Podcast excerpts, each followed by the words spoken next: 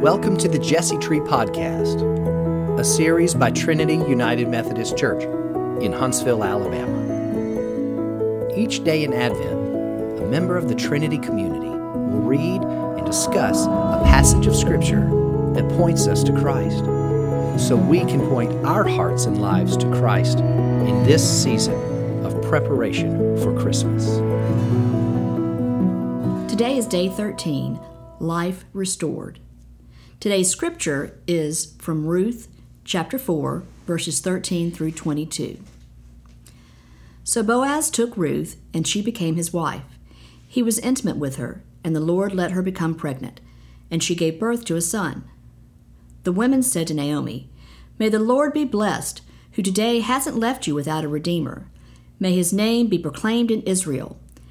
He will restore your life and sustain you in your old age. Your daughter in law, who loves you, has given birth to him. She's better for you than seven sons. Naomi took the child and held him to her breast, and she became his guardian. The neighborhood woman gave him a name, saying, A son has been born to Naomi. They called him Obed. He became Jesse's father and David's grandfather. These are the generations of Perez. Perez became the father of Hezron, Hezron the father of Ram, Ram the father of Amminadab, Amminadab the father of Nahshon, Nahshon the father of Salmon, Salmon the father of Boaz, Boaz the father of Obed, Obed the father of Jesse, and Jesse the father of David. I'm Audrey Parker, and I'd like to share my thoughts with you about this passage. How often do we miss the forest for the trees? How often is God's faithfulness and grace staring us straight in the face, but we can't see it because we're blinded by our own insecurities and life experiences? For me, it's a daily occurrence. My day can start out so promising, but little by little, all those anxious, judgmental thoughts creep in until I feel like I can't take one more step. Often, God even goes so far as to put His current day disciples and witnesses in my midst to lead and guide me to His truth, and I still somehow manage to miss it. And yet, time after time, God takes my mess and turns it into His masterpiece. The book of Ruth is a good example of our lives going terribly astray from our own expectations, but miraculously, through God's mercy, we recover. God uses those same dire circumstances that bring us to our knees to showcase His amazing plan for redemption for us. In the book of Ruth, Naomi, her husband, and their sons were living in the middle of a famine and left for Moab. There, the sons married their future wives. There was a sense of hope that things could turn around, but the famine continued, and tragedy struck when Naomi's husband and sons died. She was left with nothing no provider, no grandsons, only her two foreign daughters in law remained. Knowing there was nothing she could do for them, she begged them to return to their families. But Ruth remained with her, faithfully declaring, Your people will be my people, and your God will be my God. Naomi was heartbroken and bitter. She traveled back to Bethlehem with Ruth, thinking there was nothing left for her. Her anger and heartache kept her from seeing how God was still working in her life. Both her daughters in law could have left her, but Ruth was faithful to Naomi and trusted her to the point of giving her own life over to God.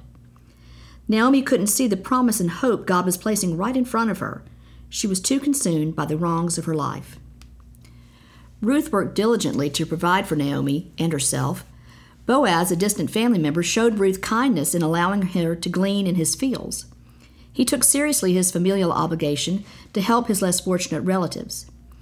Gradually, through the examples of Ruth and Boaz, Naomi began to see that God was still working in her life, putting in place good and kind people that would slowly bring her out of a place of despair and into a life of hope. Ruth's sacrifice and hard work was a reflection of God's love. Boaz reflected God's faithfulness as he loyally provided for his family's loved ones. God is so often actively rescuing us, but we just can't see it. We're consumed by the harshness of our circumstance, unable to realize God is carrying us through the mire. God went so far as to send His only Son, our Savior, to die for our sins so that we could find our way back to Him, and we still regularly fail to see His holiness in all that surrounds us. How amazing it is that God would directly use the misfortunes of Naomi to continue his plan of redemption for the world. Boaz and Ruth married, allowing both Naomi and Ruth to become part of his family. God blessed them with a son, Obed, who would not only be a provider for Ruth and Naomi as they aged, but he would be a significant part of the future of Israel. Even more incredible, this baby would play a part in the salvation of the world. He pointed the way to the King of Kings. This son, born to a foreign woman who gave her life to God through the example of her mother in law, and fathered by a quiet, humble man who responded in love and kindness to the needs around him, would become the father of Jesse and the grandfather of David, the future king of Israel. God redeemed Naomi and Ruth as they were no longer outcasts in a hopeless situation. God moved in incredible ways to bring them new hope and new life with the birth of Obed.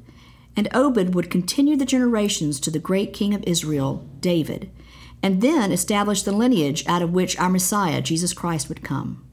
Incredibly, God took a hopeless situation and used it for the salvation of his people.